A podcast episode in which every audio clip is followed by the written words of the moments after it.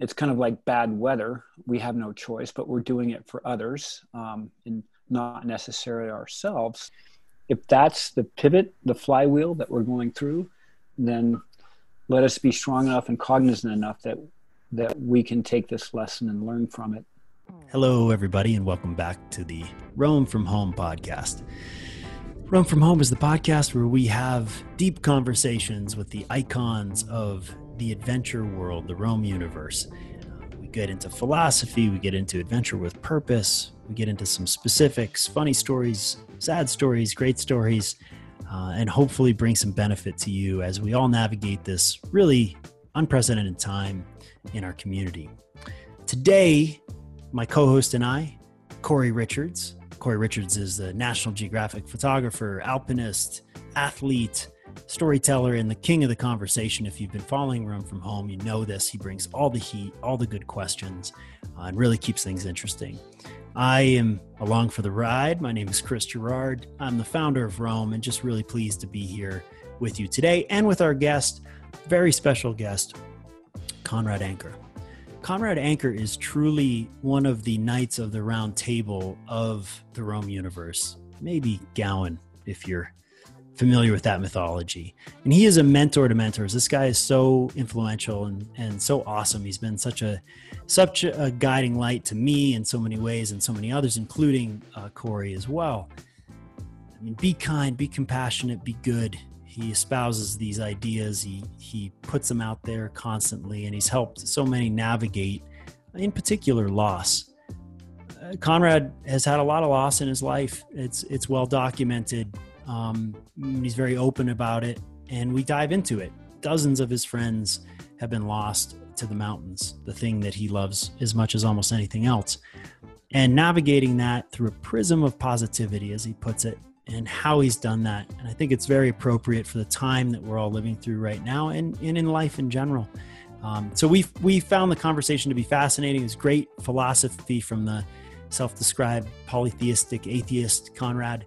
Um, lots of great um, moments in the interview for sure, uh, and also a lot of fun. wasn't all super heavy, so we hope you enjoy it. Uh, it was just a total pleasure to have Conrad on the podcast. And if you enjoy Roam from Home, please subscribe. Uh, please go and leave a rating or a review, and we hope to see you over at in the community and roammedia.com. Uh, we're having a lot of fun over there, and thanks a lot for listening. Appreciate it. All right, welcome, Conrad Anker. Yeah, greetings, Corey. How's it going, brother? Good to see you. Well. Great yeah. to see you. Great to see you. This is uh, the Roam from Home podcast, and we are uh, recording episode ten with Conrad Anker. Uh, you know, we've been warming up, getting our practice so that you know we can perform at the highest level on this one with you. um, and we still don't know what we're doing. So, but we're getting there, and we're really pleased to have you here today. Thanks for spending the time with us. Um, and we are hoping to talk about all sorts of things today. Uh, I know that you and Corey have a, a long friendship and history, so there's going to be plenty, I think, for us to dive into. And really, what we're trying to bring to the audience is, you know, some emotional connection in this age of physical distancing. And Conrad, you've been kind enough to jump on our live stuff already, and we we got an amazing legend from the field from you um, a couple weeks ago already. So there might be some storytelling. Um, we might uh, get into into some corners of of uh, how you're you're navigating these waters today, um, as I'm sure many people are are curious someone who has the experience that you do high in the mountains in isolation and dealing with uh, you know unexpected storms if you will uh, i think that uh, we're really looking forward to hearing um, what you have to say? Now if anyone out there that pays attention to Roam or corey or or what we've been putting out there doesn't know who conrad anker is um, that would be a surprise. But uh, nonetheless we do like to introduce our guests this is an ongoing back and forth with Corey and I because I typically do the bio thing and then uh, we Corey's like that's bullshit like let's just let him introduce himself. So today we're gonna like really mix it up. We're gonna have you introduce yourself, and then Corey will do the bio after that. well, here we go. My yeah, who are you, Conrad? Tell us. Hello, my name is Conrad Anker, and I was born in San Francisco. I'm 57 years old. I, I am a mountain climber. I live in Bozeman, Montana, with my wife Jennifer. I have three grown sons Max, Sam, and Isaac. I like to climb um, and go skiing. um, How many dogs do you guys have right now? We, at the moment, we have two dogs. So okay. we are always a two dog family. So we stagger our dogs uh, five to seven years apart. And so, and we're on dog five of our family together with them. So um, it's one way of measuring time is in how many dogs do you have. yeah. But most grateful for the dogs. Every day they get up and they're like, dude, this is like the best ever. You're here all the time. yeah. I, last night I thought the world went away, but it's here again and I'm psyched. yeah. And they would yeah. used to be like, we'd go to the movies or we'd go out to dinner and they'd be like, okay, stay in the garage all night. Now it's like, well, they get a cuddle as we binge watch watch TV and stuff, and so they're they're like kind of. Yeah, I mean, thank happy. God for pets right now. That's actually a really good point. Um, I've saw, I've seen a lot of stuff about people adopting dogs right now. You know, pandemic dogs. that'll be the um, that that's you know that's that'll be a, a carrot in people's lives for sure. Like, this is the time I adopted a dog. Yeah, I saw Jim Morrison just got a new puppy. Oh, actually. Cool. Yeah. So, so it's, I just want to like, Conrad is typically humble as, as always. He's known for that. Um, I know Conrad, uh, I mean, Conrad, it's hard to overstate the um, impact that Conrad has had on my life. Um, we've been on several expeditions together, including to Everest. Um, he wrapped me into the fold of the North Face team uh, almost 10 years ago. Um, we have worked on National Geographic assignments together. Conrad is mo- so much more than just a climber and a skier. He's an explorer. Uh, he's an author.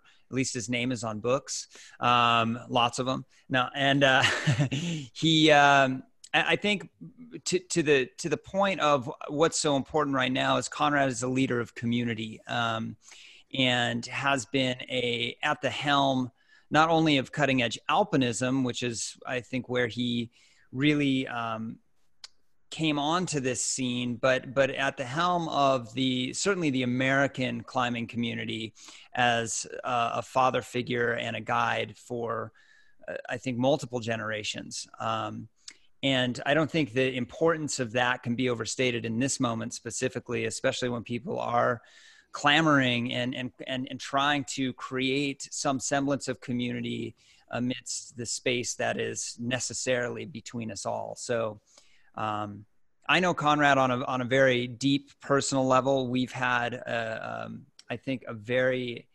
informed and informative relationship that has evolved over the years uh, into, at least on my end, something that is uh, as close to um, uh, an older brother as as you can get, and I appreciate everything he's done. You've done for me, so um, that would be my introduction. Uh, oh, you're most kind, Corey. And yeah, it's that's good. so, what are you what are you doing? Like, how are you? What are you doing? What's going on? Well, um, I had a busy winter, as as it usually is. Uh, November, December um, are always busy and then guided in Antarctica in January, did a little bit of fun climbing and then was busy all the way up until March 11th. And that was um, when I returned from Norway. Great uh, place to, to be. I'd spent uh, 12 days there. I'm a avid traveler. It's something that I realize now how much I enjoy it, um, just locally, but also globally, being able to see other cultures and other people. But I uh, had planned on being home at this time and um, those last two weeks of March and first two weeks of April are some of the best weeks of winter in the Rocky Mountains. So I was really looking forward to getting out there. But um, our state uh, had a uh, early shelter at home, and so the the businesses have been closed. And I'm here. Um, uh, my wife Jennifer and I are at home, and so we we're not quarantining between each other. I self quarantined for two weeks after I got back from Europe because I returned on the 11th of March, and um, but then just in a larger picture, kind of doing our bit to minimize that uh, um, the opportunity for this virus to go from host to host and, and not be um, I, I, could be a, a, dormant spreader or whatever who knows we just until we have really accurate testing um, we don't know and then with testing comes contact tracing and then um, with the uh, the vaccine that's kind of on down the line so it seems counterintuitive that when you do something usually you're doing something that's like I'm writing or I'm working. But here, what we're being asked to do for the on behalf of society and the government is to do nothing, which is to stay at home. And for those of us living here in North America um, and in Europe and the developed world, um, we have it pretty easy. We have the, the luxury of sheltering in a, in a comfortable place. And there might be some challenges here and there with food, but it's still um, vastly different what it will be for the majority of humanity, which in developing um, nations where there's um,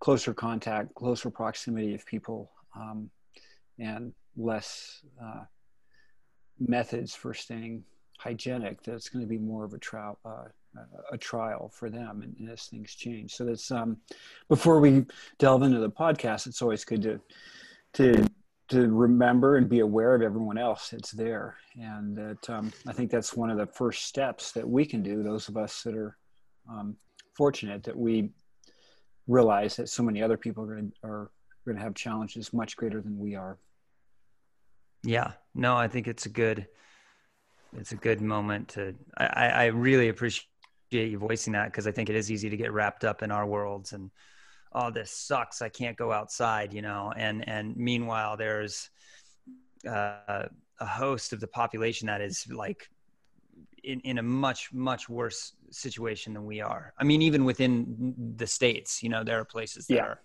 far worse off. So it's really good to to give voice to that i mean but it does bring up a good question because all of this is relative so what have your what have you i mean what have what are the challenges that you've noticed just personally for you I mean, obviously, your life is about movement, and and all of a sudden, it's that's been taken out of it. Yeah. So I've always ascribed to rest, and in not you can't water ice climb all year round. It's kind of crazy. So you take a break from it, and then you take a little bit of a break from rock climbing, and you move around. You're a generalist, and I'm not specific to any one discipline of climbing. Um, but I do realize that getting off the deck is so vital to my mental well-being and whether it's at the climbing gym at our 6 a.m wednesday morning meetup which would have happened today and we have a regular group we all get there at 6 a.m and we carpool and we catch up it's my social hour but the getting off the deck and clipping up a sport route at the gym is really important to me and then being outdoors and being someone that's um, hyper situationally aware which is kind of a polite way of saying ADHD. Corey, you and I are cut from the same cloth. That's why we became friends. Oh yeah. But I need that that moment where I can't make a mistake, and that is sort of meditation, or it defrags the hard drive, so to say, and allows me to think and and and be present. And not having that is um, so. Not like on a personal level, but um, yeah, doing pull-ups, um, going for a run, um, doing sit-ups, doing um, break in between work and it, it's um yeah maintaining that that health and that fitness um i don't think i'm so motivated that i'm going to come out of this stronger i'll come out of it rested um, i'm sleeping more which is a great thing i was like wow that's kind of neat getting more sleep in and and um, just not quite as uh, as busy but um and we're we're things are doing well jenny's an artist so she's painting and she's um, works from home um, as it is. So it's um, our social interaction. This is we do miss that our Sunday evening uh, dinners where we would uh, have people over. I mean, that was always a tradition at our household where we get to set the table and try out a new recipe and cook and, and do things like that and have friends come over and and talk about the world, but not being able to do that. And um, it's one thing to get together in someone's backyard and use social distance six feet and with masks on and you each grill your own tofu burger or whatever you're right. eating. it's just not the same where you're taking turns passing the wine and pouring water and and getting in there and doing the dishes together and all this um, i mean we never really mean, we'd think about social distancing when someone had the cold or you're like oh i'm not going to shake your hand today because i'm i have a cold and i don't want to pass those contagions on to you. So that people would respect that. But um and then on a personal level our family is uh, from tuolumne county which is rural california and both my sister and brother both have restaurants. And for them um, when i listen to my work and work that is no longer um, available and, and sort of that having to uh, tighten the belt so to say and, and and be with that i think about where my brother and sister are. I mean their restaurants are both um, closed up and they um, they're they need this this the summer season it's on the road into yosemite on highway 120 so not having that that income that's coming down the line for them is difficult. Their staff being let go um, it's the only work they have. They've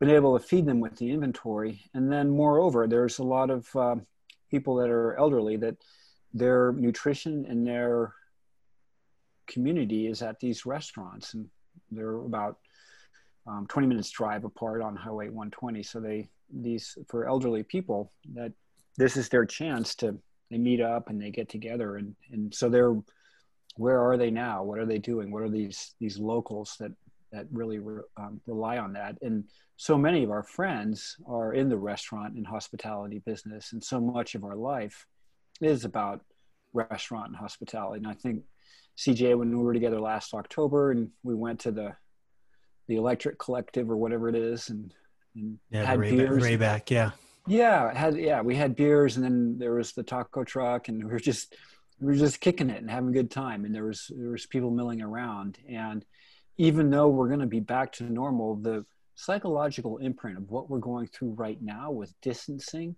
is going to be it's going to have a profound effect on how humans interact mm.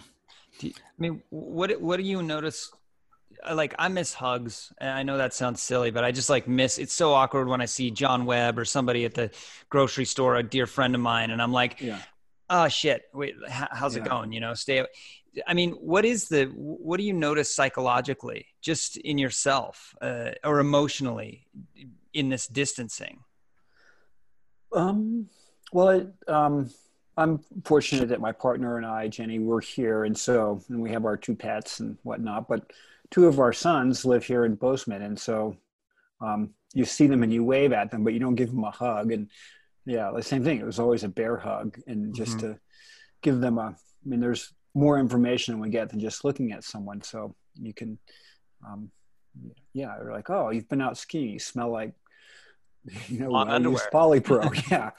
or yeah, you know, did you drink a lot of beer last night or something like that? I mean, it's just, there's more information that comes into that. So missing that in, um, and we have an immediate circle of probably um, 10 people or so that we'd see as close friends. And then we have a, a larger circle of people that was acquaintances. And then we have a, within that, our community. And CJ and Corey, you guys are both in uh, Boulder, so you have the people that you usually see not being able to connect with them along those lines. Um, and then the other uh, thing that I see outdoors when I hike, I've taken it on to myself to be when I see someone, I'm like, hey, how you doing today? Good day. And, and just being positive and, and putting a, a smile on and, and, and acknowledging someone's presence. And that's kind of a, um, a good thing. And, and saying hello to the mail person when when they come by or anything like that just sort of being out there. And yet some people are um, they um, they're, they're just a little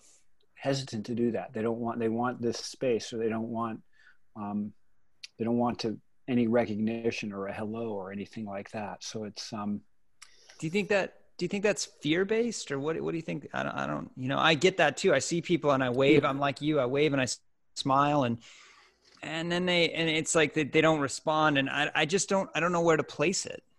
Yeah it's um it's completely yeah it, it's hard to say. I mean we were we were at the trailhead with my sons yesterday for a very relaxed ski tour just sort of walking in the woods and just a way to get some fresh air and, and to connect with each other. But the um, at the parking lot, the trailhead, the um, you know, from people that were like wanted to check in, see how you're doing, and, and catch up, and oh yeah, I remember meeting you a little bit while ago. To other people that that they they were on their phone with a conversation and just were like, I didn't see anyone else, and that was yeah. their they were focused on uh, what they had going. So whether it's fear based or um, a self preservation instinct uh, is, is is hard to say. Um, There's certainly a, I think everyone's carrying a, a, a, um, a cognitive load, if you will, right now that is it's distracting too. You know, it's I think it's difficult sometimes to to have your best behavior in the midst of all of this um, in terms of you know passing others and uh, trying to say should i be six feet apart? You know should i wave? Should I, you know all of those things. I mean best behavior is follow all the social distancing and then also be super friendly and try to find a connection. Um, but you know you don't know what the last phone call that that individual had. And i mean there's uh yeah. there's you know simple way of saying there's a lot of shit going on right now right? I mean that's I mean, that's true of it. That's I think that's true of every day. I think I think one of the cool things about this time is that it's given us an opportunity to actually reassess how we interface with the, the, the normal world and maybe adjust some of that too when we do return to normalcy. You know, but it's um. I, I guess that one of the questions that I think people specifically that listen to this podcast would have is you are known for I mean, essentially living in a, a life in some ways of self-imposed isolation. Um, and i'm sure there's a lot of lessons to be gleaned from that. Is there anything specific that that, that comes to mind or is that i mean is that a trite question? I don't even know at this yeah, point. yeah it's a good it's a good question. And we um, by our own volition our own choice we go out into the mountains and we create hardship. And so there's really no reason for anyone to to go climb a mountain or to freeze up there. It's you know, we're doing it for um, our path to self-actualization because we've taken care of shelter and food and clothing and the sort of the basic things that we need in life. Those those needs are met. So we're now on to a um, a more intellectual or physical pursuit. And for those of us that are outdoor adventurers and athletes and explorers, that means going out and putting yourself into hardship. And when you come away from those moments, you have a, an appreciation for people that are less fortunate, that are in hardship because they have no choice. So um, if you've ever had a, an unplanned bivouac and it's miserable, then when you walk along the street and you see a homeless person with their entire existence is a couple shopping bags or a shopping cart or a cardboard box, and that they're going to be sleeping out that evening. You you have a a little bit of empathy for them, and then for on mountain climbing, where people are like, well, what, what sort of tricks do you have living in a tent? like we're just waiting for the weather to clear and the tent to stop flapping, and then once that stops, and you go up and you move your camp or you do your next bit of climb, and and the um and you're being forced to stay because of the weather, knowing that if you go out, you're going to uh, to harm yourself with it. But probably one of the the an idea to keep in mind is that you can't always change your the situation, but you can always change your attitude, and that it might sound trite or just sort of flip or like one of those motivational poster type things, but it when you practice happiness and optimism and you say okay i'm going to to do this it, it takes um, it, it, takes effort and it takes practice to do that because it's easy to become negative and, and to and to to be harsh but you have to to say okay i'm going to look at the bright side of things. I'm going to try to find something um, out of all this that could be going wrong. What are what are ways that we can learn from it? And that's um,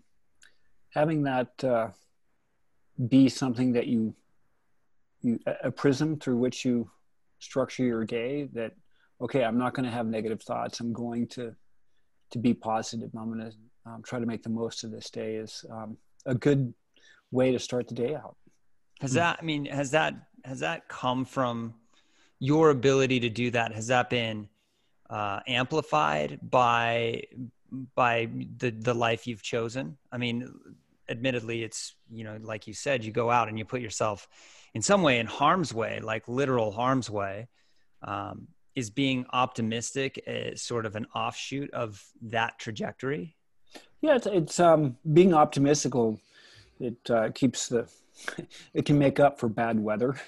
Right. So you're like oh yeah it's not that bad. But um, i've also um, i've been on expeditions where um, it's a larger group of people and they're not all uh, on the same page and um, that uh, you have some people that they're just whatever it is there it's the negative that they see from within it or it could be worse. And um, it was um, it, we had a, a, a, trip in which uh, one of the, the gentlemen was just everything was the, the, half empty view and everything like this. Another guy was like this total optimist and those two ended up coming to coming to a conversation one night, and so they were um, coming to a conversation one yeah, night. yeah, yeah. And it's uh, it, there were um, they were it was it was interesting because there was like the it was a it was a big group, and so I'm managing a group, and I'm trying to get everyone safely to the summit and do things um,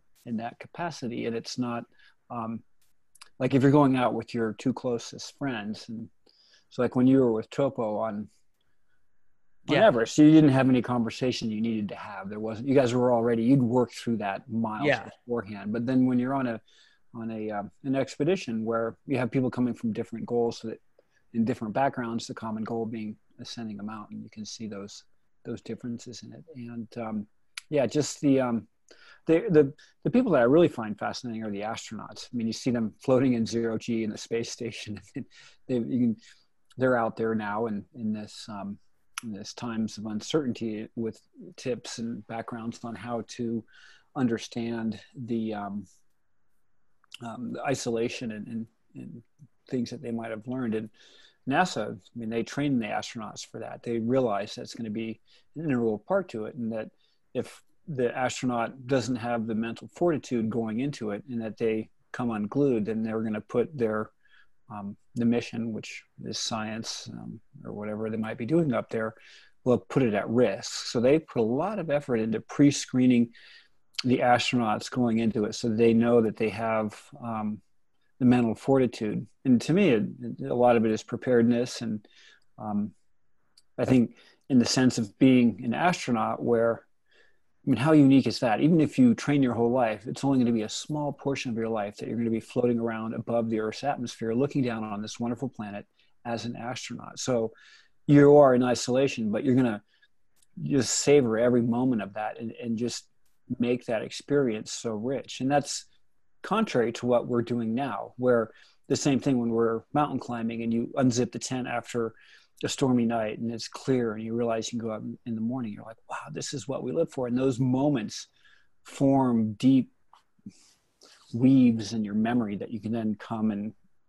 come back to and see them. But when we're now in this isolation where it's kind of like bad weather we have no choice but we're doing it for others um, and not necessarily ourselves that collectively if we all do it together then we're doing it for ourselves.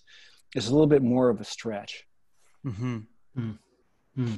We've we're we're hitting a point too in this moment where in this broad moment of of the pandemic where now um, you know the death toll is sort of creeping and and it's you know it's high and there's a lot of grief right now and I think there's we asked Jimmy about this too but I think it's a really important question. Um, there was a, a recent article in the New Yorker about uh, largely about you, but it but it, it talked at some length about grief, and I think people in the climbing community or adventure sports community have a unique perspective on the loss of friends, and so many people right now are experiencing loss, and I'm curious what you might have to offer. Anybody who's listening that's that's going through that process that's in the grief process things that you've learned things that you've taken away because you have had an un I don't want to say unfair, but a disproportionate amount of that in your life.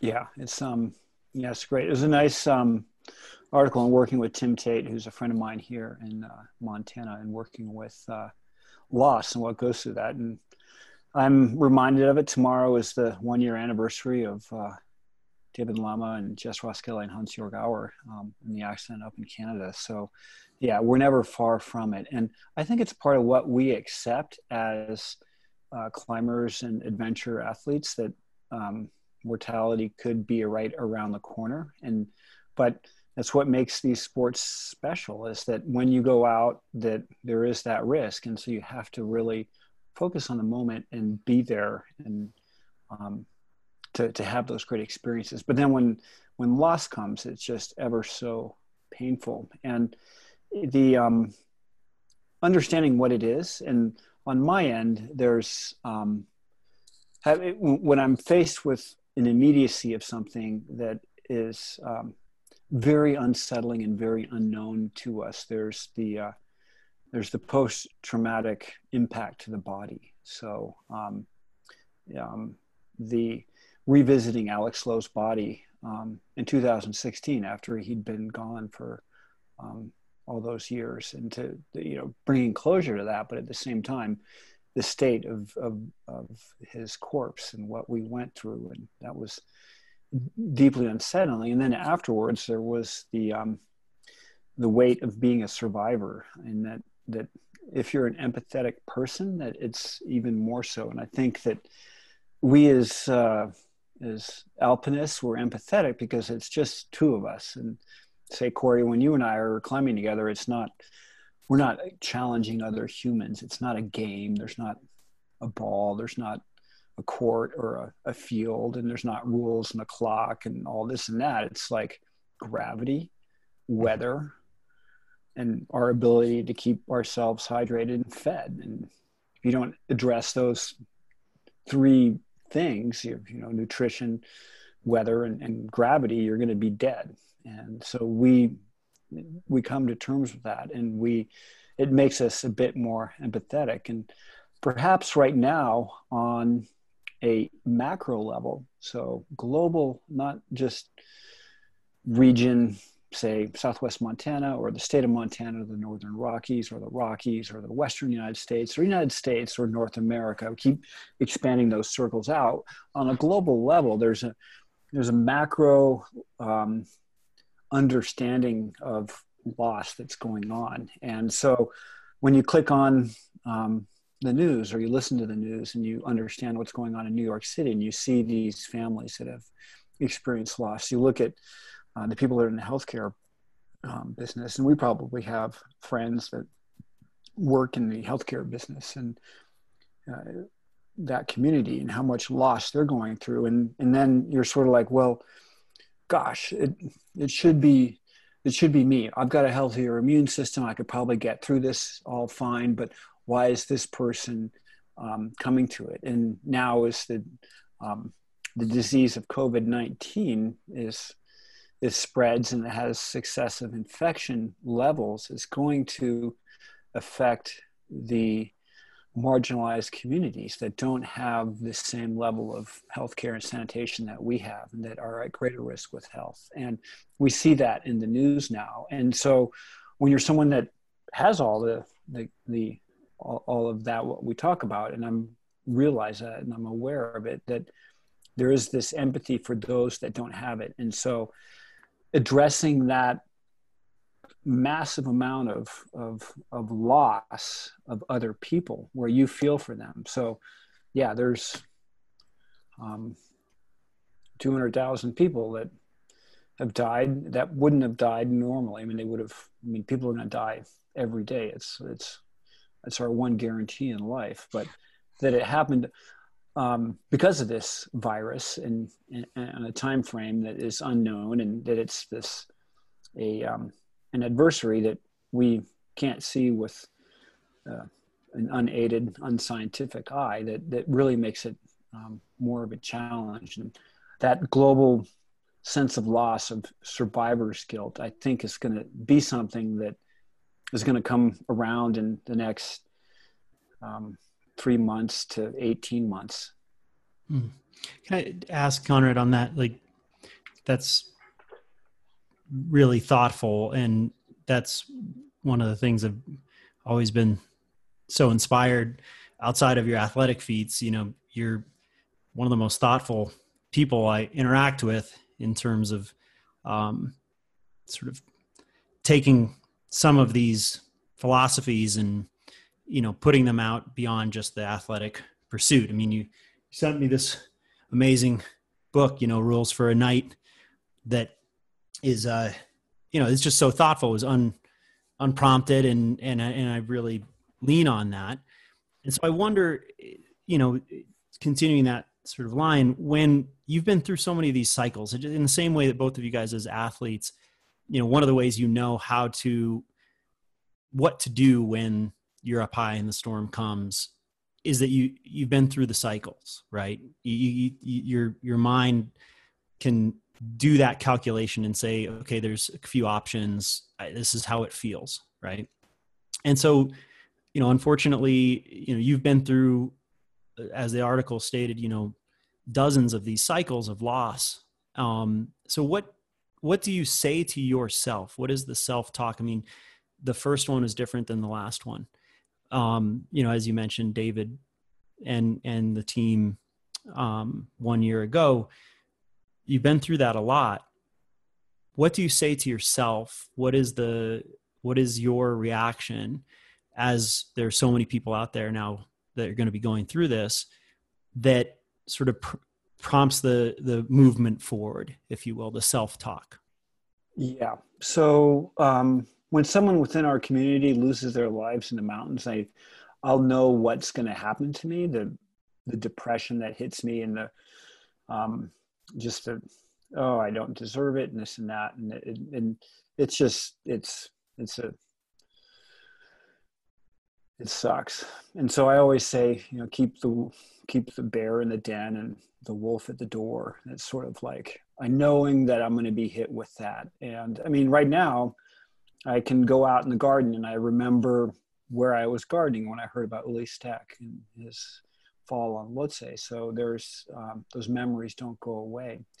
But the first time this struck me when I was age 29, I um, when my mentor Mugs died on a mountain, Denali, in 1992, it just the, the wheels came off of my whole world. I just hadn't um, I hadn't experienced anything like that because when you're in your 20s and you're in this sport, you're like, you're invincible. You're like, I'm 28. What color's my cape? Where am I going to yeah. fly? What am I going to do? And and you can do all these things, and bad things happen, but it happens to those that are less less skilled and less. I mean, it might be an arrogant look, but it's also your mental armor that you bring into these situations that allows you to to pull through, whether it's surfing big waves or anything like that. And so now in my late 50s i'm i'm both my parents have passed away so i've i've gone through that learning process with it but then uh, there's 30 plus people that i know that have um, died before their time in the mountains so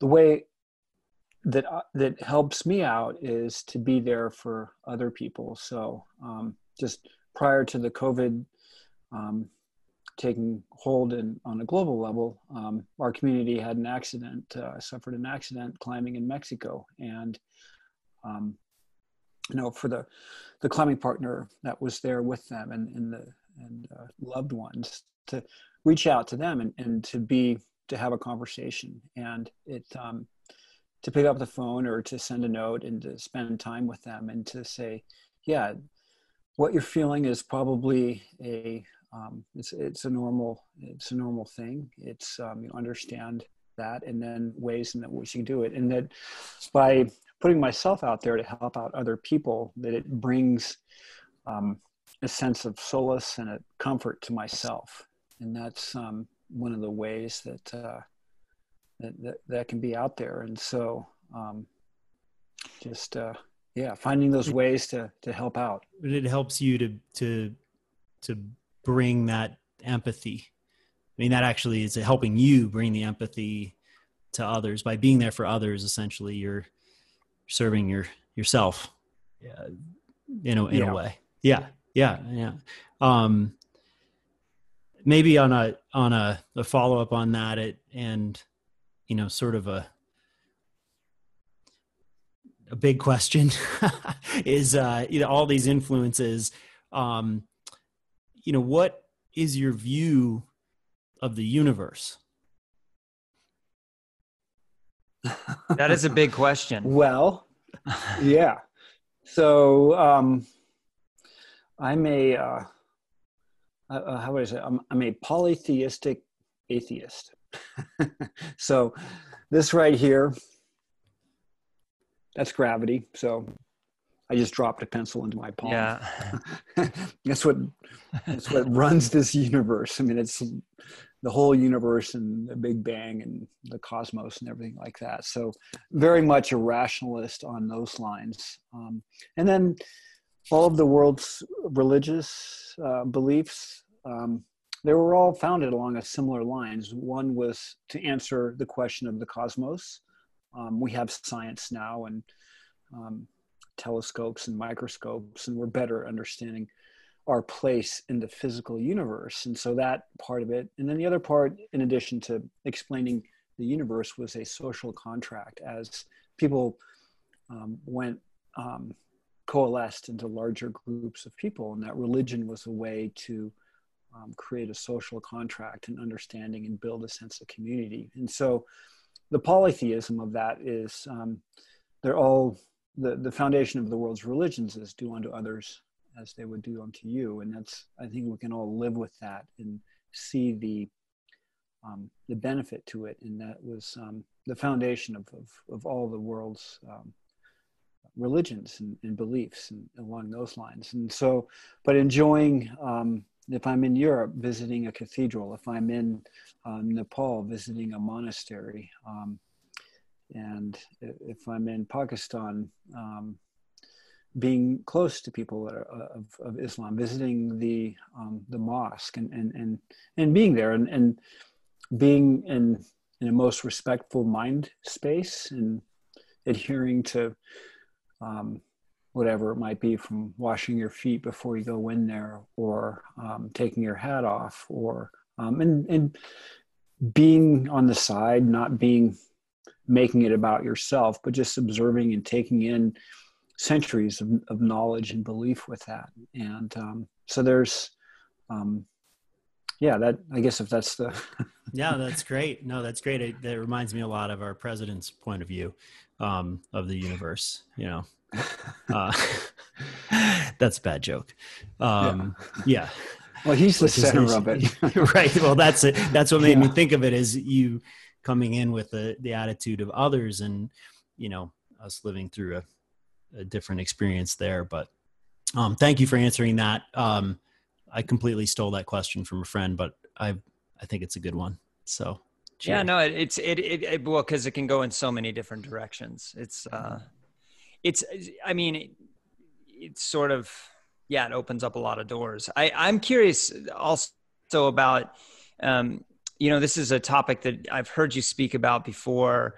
Uh, a few years ago, you had a heart attack, and that that radically shifted the foundations of I, I, I would imagine your identity and your your whole life because it it it sort of moves you in a new direction. Um, you've spoken about optimism, but I also think that that shift in identity is applicable here in this moment as well. A lot. This is a radical shift for people, and they're going to go in a new direction. Is there anything that that that hits you from that experience that you think is applicable right now?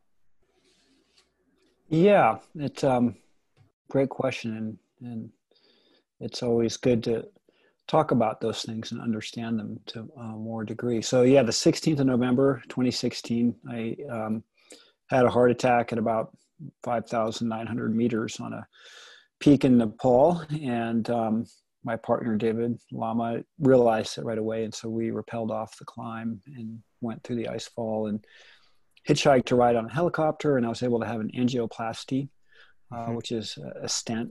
And that was put into my left anterior descending artery. So, had that not happened and had Dr. Yadav Bhatta not been in Kathmandu at that time, I probably would have perished. And um, but um, it was quite fortunate to it. And, and, some of the things I think about it was um, at age 49, I was, it was I was I had a great run. I climbed Meru and climbed Everest and um, skied Denali, and, and then it was like, yeah, I should have just been like, hey, that's good, and and rolled with it. But I was still hungry for these um, Himalayan granite peaks, the six to seven thousand meter peaks, kind of um, that are granite and a very specific type of climbing um, that that I was after and, and wanting to do this peak with David, um, an unclimbed peak, highest unclimbed peak in Nepal. It was just kind of a being driven to that, and then um, realizing in hindsight that I was in over where I should have been. I should have I should have woken up a little bit earlier, and I think in a metaphorical sense, where our planet is now, that all of a sudden we should have been listening to the earth scientists and being more aware of uh, climate change, um, overpopulation, um, uh, how this uh, disease went from um, the wild um, through a host animal to humans and, and that spillover that's happening. All these things that we should have heeded the warning a little bit earlier, and then all of a sudden you get the setback. So in my case, yeah, I should have listened um, earlier to saying, yeah, you don't need to be still doing those type of climbs. Just chill a little bit, and then, um, but still going after it and, and, trying it, and then getting my ass handed to me in the form of a heart attack. And so, yeah, coming back from it was um, a um, uh, was a was a, a real humbling moment, and that I survived it and everything like that. But it also reinforced my view that life is a linear experience and it's not necessarily this circle or anything like that, that each day is um, going to be your best day and that you're going to do something different and, and unique in that. And um, the, uh, one of my favorite scenes in a, in a popular culture movie in this Napoleon Dynamite where the guy's in this like 1970s van and you know he's talking to the other youngster that's in high school. He's like, "Yeah, there it was," and I threw the touchdown pass the the football game, and it's sort of like this emblematic of this guy that hasn't left that one moment in his life. And I could have so, gone pro. I could have could have gone pro.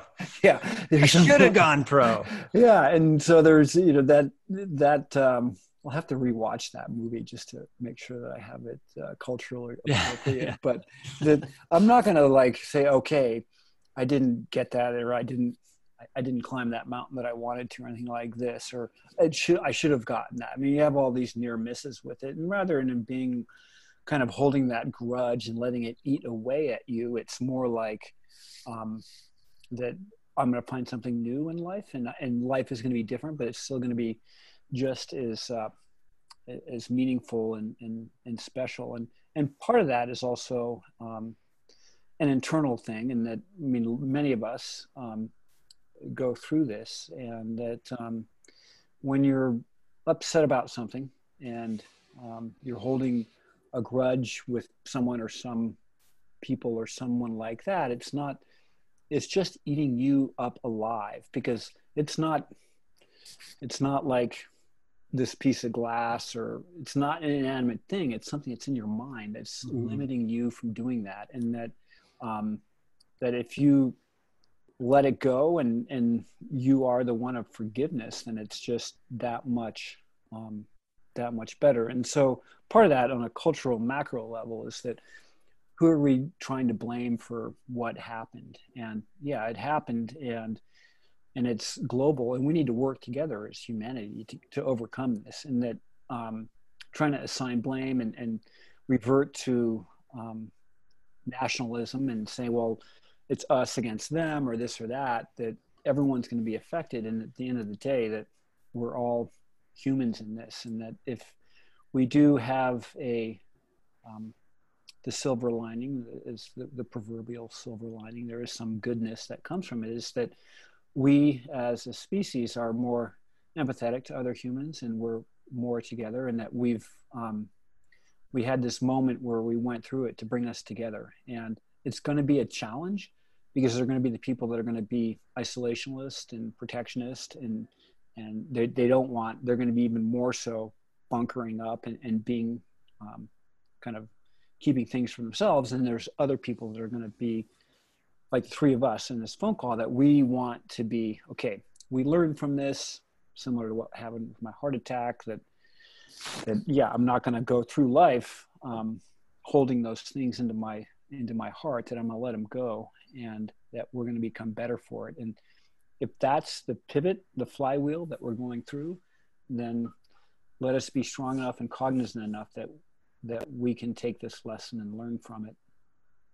I mean, I think I think you and I, on a personal level, have both been through. In at least in I, I can speak for that in my relationship with you. I, you know, we've we've had to to overcome hurdles of just forgiveness and like shit. Yeah. You know, like I just love you. I you know, and and and whatever happened happened, and I'm sorry. You know. Yeah. No, and exactly. And there's um, yeah, there's I, I've I've um, yeah to to let things go is is is the right thing. I appreciate that, Corey, and, and we're better for it. And it's, um, I know at the time you think like, oh yeah, it was really good, and it, it's just not where it, um, you know, you feel slighted or or something like that. But it's just um, to to come through it, and I think that's what we as alpinists we realize how precious life is because it can be taken away and so when you lose a good friend you're like damn that is life isn't fair, anything like that. And that when you go through hardship, you have empathy for other people. And that's where um, we're great leaders. They've all gone through some transformative rite of passage that involved hardship that gave them empathy and understanding to other people. And the leaders that haven't gone through that, and if you are a person of station and wealth and you get sent to summer camp or you get to sent to split wood or you have these um, a scouting experience or whatever it is that that kind of impacts you with that but the um, that in some process you go through it and that um, that is uh, one of the things that creates a good leader is that they've gone through something that is transformative for them and then through that they have greater understanding and empathy for other humans. You bring up, I mean, all of the, it's, I, you know, you're you're hitting in like these uh, these big universal truths that I think everybody can really relate to right now. A because we have the time to digest and think, but B because we're all a little blown wide open. And you made a comment just you know a few minutes ago about you should have you should have gotten the message sooner and I wonder if you could say, like, how would you? Because then you you you segue directly into a beautiful message that we need to listen more. We need to be more aware of what's happening. We need to be. We need to wake up. So if you were speaking to yourself, if you now were speaking to yourself then, as if you know, you know, what is the message? How do you communicate to to to wake up to listen more to not go down the road of keep pushing until it's either you know until you die or or until you have a near miss and i mean i guess and and how do you translate that yeah well on a personal level i there in hindsight i had markers that were telling me that it was i mean i was trying to do a a, climb a, a 7,000 meter peak, 21 days door to door, and just like, okay, I got to fly in. I got to make my flight to Lukla. I'm going to double stage that hike. I'm going to meet the porters there. We're going to have four days to acclimatize. This is going to be our summit. I mean, it's just like looking at a calendar and, and how hard I was pushing it. And now that we have this societally imposed moment of rest that we learn from it. And by the same measure, I mean, we we we know what viruses are and we know their mutations and all the virus wants to do is replicate and live. It's the same thing the seven, we want to. Do yeah 7.4 billion people on this planet are doing. And yeah. we just have better tools and larger brains to do it. And the virus is just incredibly um, it, it's just it's just nature along those lines. But we had with the uh, with the H1N1 with uh, SARS with Ebola I mean we kept being given um, warning that these things could happen and that we should have um, we should be mindful for it. And you know going back five years we had um, after the last scare which was uh, luckily we society mitigated it and attended to it in a in a expedient manner and so it became less of a threat to people. Had it been more of a threat like it is now, then it then that's the danger, and that's where we're where we are today on the 15th of April. I mean, it's tax day, what all citizens of the United States. I mean, government's not going to get any money. I mean, I don't mind paying my taxes. I'm very fortunate to live in this wonderful nation. And of course, we'd like it to see it be spent in different ways, but um, that's part of our social contract um, with that. But the that we can learn from um, learn from that anyway. I got off onto a tangent there. Oh, that's right. It's a good one. It's a good tangent. I mean, I just, I'm just, I, you know, it's again, it's, it's like, how do we, t- how do we talk to our younger selves? Because we are still, we're always this version of ourselves. So how, what do we say right now? That's like, just slow, you know, David Quammen made a good point. He's like, eh, to your point, this doesn't matter that it came from a wet market in China. That's actually just a layover on its pathway to humanity, right? That is to to to place blame there is missing the point. So, what is the sentiment that we can pass on to ourselves and to others? Um, like, you know, pump the brakes. Like, how do we, you know, how do we phrase that to our better selves? Yeah, and one of the the takeaways from this is is that um, look how less pollution there is in the in the sky. I mean, right. There's places in India that they're 120 miles away from the Himalayas and they've never seen the mountains. And now for the first time, you can see the mountains. And yeah. so there's all these, uh, there's dolphins in Venice and things like that. So mm-hmm.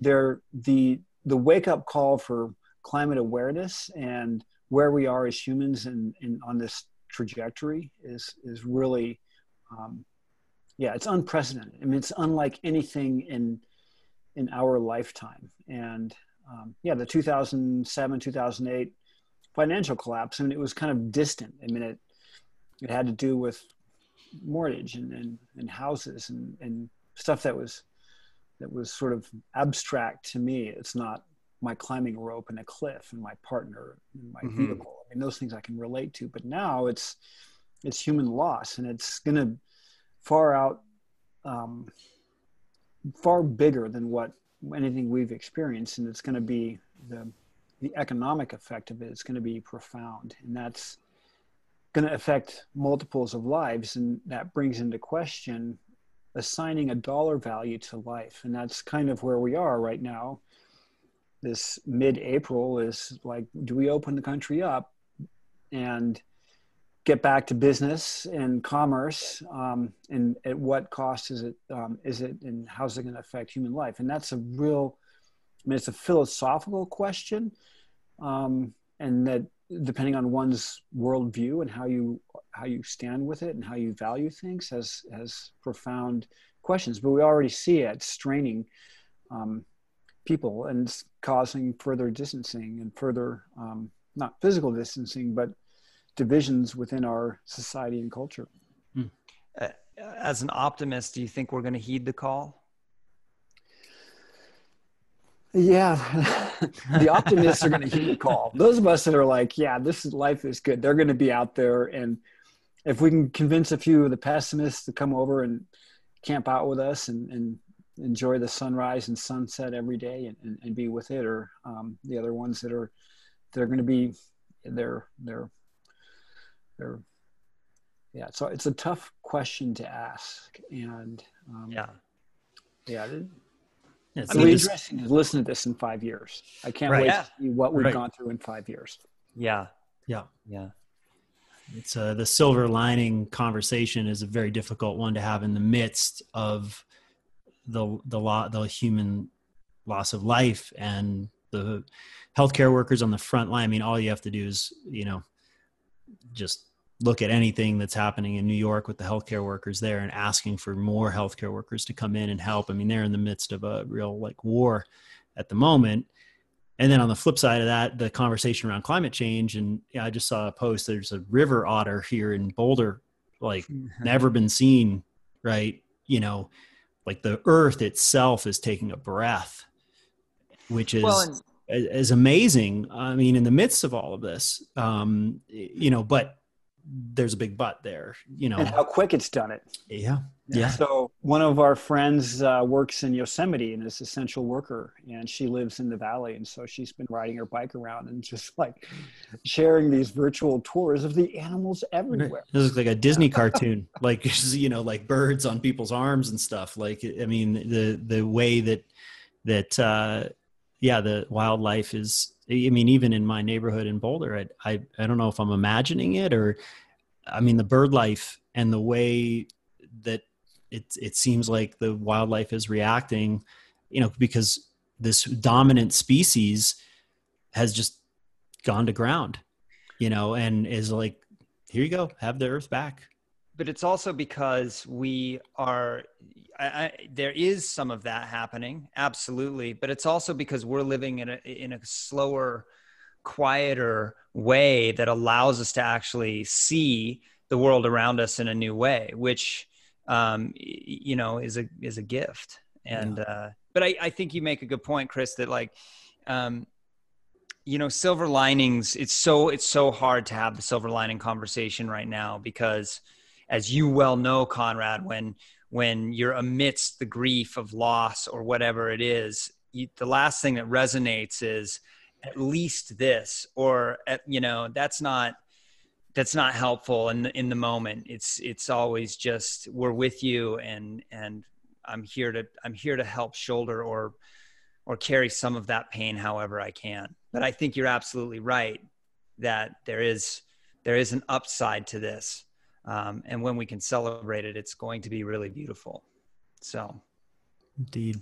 Well i think that's a good place to wrap for today. Uh, conrad would love to have you back on it. This whole uh, idea of a roam from home or roam podcast really was something that corey and i were actually talking about before all this. We had a fancy studio and we are going to do some you know deeper conversations. So uh, we hope to have you back on at some other point. But yeah, thanks man. for joining us today. Yeah, really, really appreciate the time. Yeah, we'll um, we'll get together and we'll have a um, you know, let's hope by September, October that we can get outdoors and um, see our friends again. And yeah, so, let's do some ice climbing this winter. I need some training yeah. miles with Conrad. yeah. No, and then yeah, they're hopefully you're you're maintaining your fitness to return to Everest, Corey, and yeah, we're Topo and I have been actually. It's really funny. We've been just pinned during this. You know, um, I've been trying to help him mirror my workouts, and um, I actually, honestly, dude, it's so weird now that I'm not uh, officially like sponsored by. I'm I'm so much more dedicated to the sport. I'm so much more of an athlete now that now that I've ha- had the ability and the humble pie served in the way that you know you talk so eloquently about like um, now that the identity's sort of withdrawn from it, I just fucking like I love working out and working towards it. It's just like I'm so fucking psyched. it's so it's fun. Well, but, when you uh you have to let go of the pursuit and then the pursuit will then come to you. So Yeah. Uh, it's it's been fun to story about the bear. Yeah. think about that. yeah. It's awesome. been fun to to do like you know know that Topo's doing burpees and I'm doing burpees at the same time in Ecuador. You know, so it's been good. there we are. Well, thanks, listeners. Uh, CJ, Corey, thanks for the invitation, and we'll um, we'll touch base and we'll connect again. Sounds, Sounds good, brother. Thanks a lot. Sending love. Be yep. well up there. All the best. Woo. That was Conrad Anker on Roam from Home. Thanks so much for listening really appreciate it. Appreciate the community and you stopping by to hear what we have to say. I hope you're enjoying it.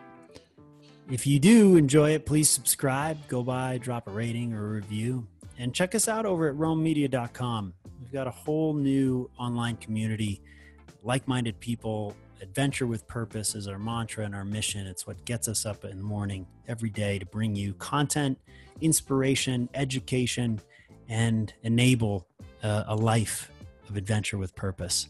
So if you dig what we're doing, we'd love to see you over there. And come on back for another Roam from Home episode twice a week. We're bringing it to you every week, myself and Corey Richards. Appreciate it. Thanks a lot. Bye.